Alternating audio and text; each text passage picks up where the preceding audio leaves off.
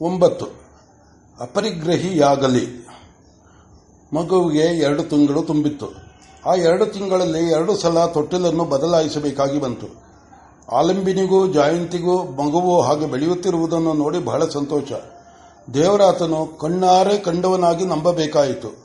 ಎರಡು ತಿಂಗಳು ತುಂಬಿ ಎರಡು ಮೂರು ದಿನಗಳಾಗಿರಬೇಕು. ಬುಡಿಲನು ಆಚಾರ್ಯ ಎನ್ನುತ್ತಾ ಬಂದನು. ದೇವರಾತನು ಹೊರಗೆ ಹೋಗಬೇಕು ಎಂದು ಕೊಂಡಿ ಹೆಂದುಕೊಂಡಿದ್ದವನು, ಆತನ ಧ್ವನಿಯನ್ನು ಕೇಳಿ ದಯಮಾಡಿಸಬೇಕು ಎಂದು ಬಾಗಿಲಿಗೆ ಬಂದು ಒಳಕ್ಕೆ ಕರೆದುಕೊಂಡು ಹೋದನು.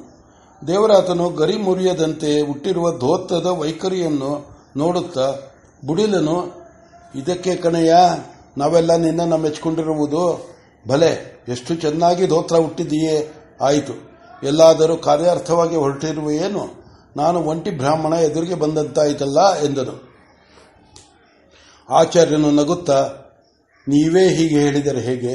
ನೀವೇ ಹೇಳುತ್ತೀರಿ, ಸರ್ವೇ ದೇವಾಹ ವೇದ ವೇದ ವಿಧಿ ಬ್ರಾಹ್ಮಣೆ ಪ್ರತಿ ವಸಂತಿ ಸರ್ವೇ ದೇವಾಹ ವೇದ ವಿಧಿ ಬ್ರಾಹ್ಮಣೆ ಪ್ರತಿ ವಸಂತಿ ದೇವತೆಗಳೆಲ್ಲರೂ ವೇದವಿಧನಾದ ಬ್ರಾಹ್ಮಣನಲ್ಲಿ ಇರುವರು ಎಂದು. ಹೀಗಿರುವಾಗ ನೀವು ಒಂಟಿ ಎನ್ನುವುದು ಹೇಗೆ ಎಂದನು. ಕುಡಿಲನ್ನು ನಕ್ಕು ಹೇಳಿದನು. ಇದೇ ನೋಡು, ಮಾಯೆ ಎನ್ನುವುದು ನಮಗೆ ಗೊತ್ತಿರುವ ವಿಷಯವನ್ನು ಮುಚ್ಚಿ ಬೇರೊಂದು ನುಡಿಸಿ ಬಿಡುತ್ತಲ್ಲ ಅದು. ಆಯಿತು. ನನ್ನಿಂದ ನಿನ್ನ ಕಾರ್ಯಕ್ಕೆ ತೊಂದರೆಯೇನೂ ಇಲ್ಲವಷ್ಟೇ? ಏನಿಲ್ಲ. ಏತಕ್ಕೋ ಭಾರ್ಗವರು ಹೇಳಿಕೊಳ್ಳಿಸಿದ್ದರು. ಆಮೇಲೆ ಹೋದರಾಯಿತು ಅಥವಾ ಹೋಗದಿದ್ದರೂ ಆಯಿತು. ತಾವು ಬಂದಿದ್ದೀರಿ ಎಂದರೆ ಮಿಕ್ಕಿದ್ದು ಯಾವುದೂ ಗಣ್ಯವಲ್ಲ. ಹಾಗಾದರೆ ಸರಿ, ನಾನು ಬಂದದ್ದು ಒಂದು ವಿಚಿತ್ರವಾದ ಕೆಲಸ ಮೇಲೆ ಕೆಲಸದ ಮೇಲೆ. ನಿನ್ನ ಹೆಂಡತಿಗೆ ತಿಂಗಳು ಪುರುಳು ಕಳೆಯುತ್ತಷ್ಟೇ. ಆಗಲೇ ಕಳೆಯಿತು. ಸುಮಾರು ಒಂದು ತಿಂಗಳಾಗ, ಒಂದು ಒಂದು ತಿಂಗಳಾದಂತಿದೆ. ಒಳ್ಳೆಯದಾಯಿತು. ನಾನು ಮಗುವನ್ನು ನೋಡಬೇಕು, ಅದಕ್ಕಾಗಿ ಬಂದೆ. ಅವಳೇ ಎತ್ತುಕೊಂಡು ಬರುವುದೋ ಅಥವಾ ತಾವೇ ಒಂದು ಹೆಜ್ಜೆ ಅಲ್ಲಿಗೆ ದಯಮಾಡಿಸುತ್ತೀರೋ?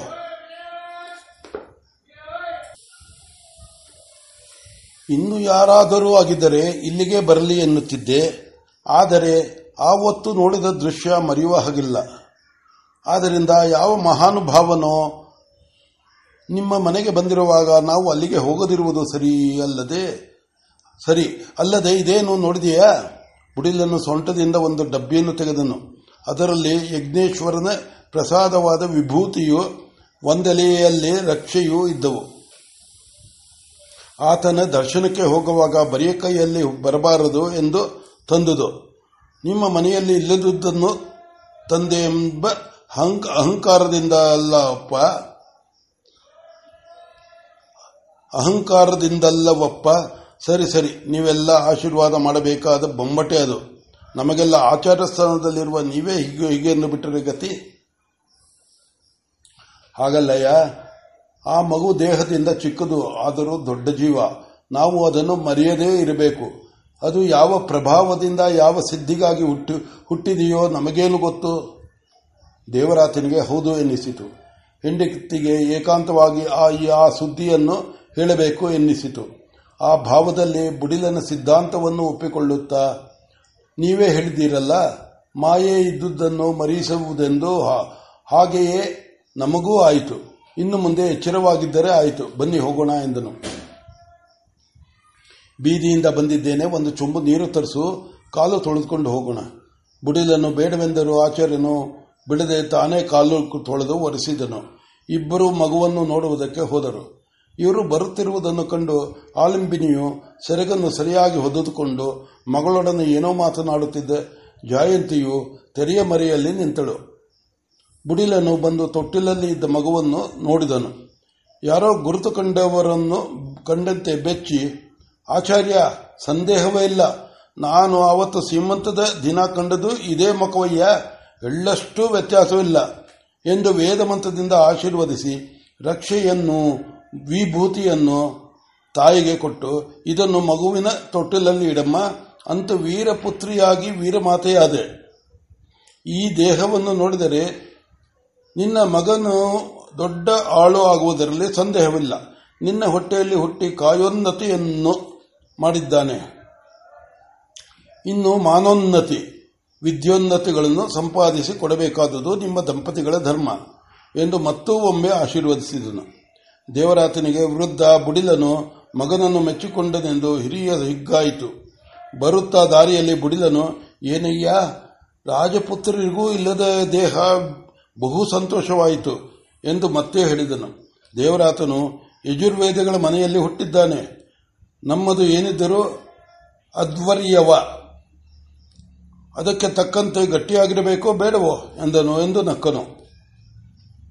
ಬುಡಿಲನು ತಟ್ಟನೆ ಹಿಂತಿರುಗಿ, ಬುಡಿಲನು ಥಟ್ಟನೆ ಹಿಂತ ಹಿಂತಿರುಗಿ, ಇದು ಬರಿಯ ಬರಿಯ ಶ್ರೌತ ವಿದ್ಯಾಸಂಪನ್ನನಾಗುವ ಮಗುವಲ್ಲ. ಸೌಂದರ್ಯ ನೋಡಿದರೆ ಕರ್ಮ ಬ್ರಹ್ಮಗಳೆರಡಕ್ಕೂ ಅಧಿಕಾರಿಯಾಗುವಂತೆ ಕಾಣುತ್ತಾನೆ. ಏನಾದರೂ ಆಗಲಿ, ಆತನನ್ನು ಅಪರಿಗ್ರಹಿಯನ್ನಾಗಿ ಮಾಡು ಎಂದನು. ಅಪರಿಗ್ರಹಿಯನ್ನು ಮಾಡುವುದು ಹೇಗೆ? ಏನು ದೊಡ್ಡ ವಿಷಯವಯ್ಯ ಅನ್ಯಾಯ ಅನ್ಯಾಯಾರ್ಜಿತವಿತ್ತ ಬೇಡವೆಂದರಾಯಿತು. ಅನ್ಯ, ಅನ್ಯಾಯಾರ್ಜಿತ, ಅನ್ಯಾಯಾರ್ಜಿತವಿತ್ತ ಬೇಡವೆಂದರಾಯಿತು ಗುರುಗಳೇ ಎಂದು ಬಂದು ತೆಗೆದುಕೊಳ್ಳಿ ಎಂದು ನೀನು ಉದ್ಧಾರವ, ಗುರುಗಳೇ ಎಂದು ಬಂದು ತೆಗೆದುಕೊಳ್ಳಿ ಎಂದು ನೀನು ಉದ್ಧಾರವಾದನೆಂಬ ನಂಬಿಕೆಯು ಬರುವವರೆಗೂ ನಾನು ತೆಗೆದುಕೊಳ್ಳುವುದಿಲ್ಲ ಎಂದರಾಯಿತು. ನೀನು ನೋಡುವುದು ನೋಡಿದರೆ ಹಾಗಾದರೆ ಕುಟುಂಬ ಬರ ಭರಣಕ್ಕೆ ಏನು ಗತಿ ಎನ್ನುವಂತಿದೆ. ನೋಡು, ಒಂದನೆಯದು ಮನುಷ್ಯನ ಮನಸ್ಸು. ಯಾವಾಗಲೂ ಅರ್ಥಕಾಮಗಳ ಕಡೆಗೆ ಹೋಗುತ್ತಿರುತ್ತದೆ. ಎರಡನೆಯದು, ಮಗು ಹುಟ್ಟುವುದಕ್ಕಿಂತ ಮುಂಚೆಯೇ ತಾಯಿಗೆ ಸ್ತನ್ಯವಿರುವಂತೆ ಅವರವರನ್ನು ಕಾಯುವ, ಅವರವರಿಂದ ಅವರವರಿಗೆ ತಕ್ಕ ಕೆಲಸ ಮಾಡಿಸುವ ಪ್ರಾರಬ್ಧ ಹೊಂದಿದೆ ಎಂಬುದನ್ನು ನಾವು ಮರೆತಿದ್ದೇವೆ. ಆದ್ದರಿಂದ ಅಪರಿಗ್ರಹ ಕಷ್ಟವಲ್ಲ. ಅಪರಿಗ್ರಹವಿಲ್ಲದವನಿಗೆ ಮನೋನ್ನತಿಯಲ್ಲಿಯದು ಮನೋನ್ನತಿ ಇಲ್ಲದವನಿಗೆ ವಿದ್ಯೋನ್ನತಿಯಲ್ಲಿ ಎಲ್ಲಿಯದು ಆದ್ದರಿಂದ ಮೊದಲು ಅಪರಿಗ್ರಹವನ್ನು ಕಲಿಸಿ. ನಾನು ಹೇಳಿದುದು ಮನಸ್ಸಿಗೆ ಬಂತೆ. ದೇವರಾತನು ಒಪ್ಪಿದನು. ಆತನ ಮನಸ್ಸಿಗೆ ಅರ್ಥವಾದುದು ಮಗನು ಸಣ್ಣದಕ್ಕೆ ಆಶೆ ಪಡದಂತೆ ಕಲಿಸಬೇಕು ಕಲಿಸಬೇಕು ಕಲಿಸಬೇಕು. ಏನಿದ್ದರೂ ಕಾರ್ಯಾಂತರದಲ್ಲಿ ದಕ್ಷಿಣಾರೂಪವಾಗಿ ಬರಬೇಕೇ ಹೊರತು ನಡುವೆ ಆಶಬುರುಕನಾಗಿ ಕೈ ನೀಡಬಾರದು. ಅದು ಸರಿ ಎನ್ನಿಸಿ ಆಚಾರ್ಯನು ಬುಡಿಲನ ಮಾತಿಗೆ ಒಪ್ಪಿದನು. ಬುಡಿಲನು ಅಷ್ಟು ಹೊತ್ತು ಇದ್ದು ಮಗುವಿನ ಭವಿಷ್ಯದ ಮಾತುಗಳನ್ನು ಆಡುತ್ತಿದ್ದು ಹೊರಟು ಹೋದನು. ದೇವರಾತನೂ ಆತನನ್ನು ಕಳುಹಿಸಿಕೊಟ್ಟು ಹೋಗಿ ಭಾರ್ಗವನನ್ನು ನೋಡಿಕೊಂಡು ಬಂದನು.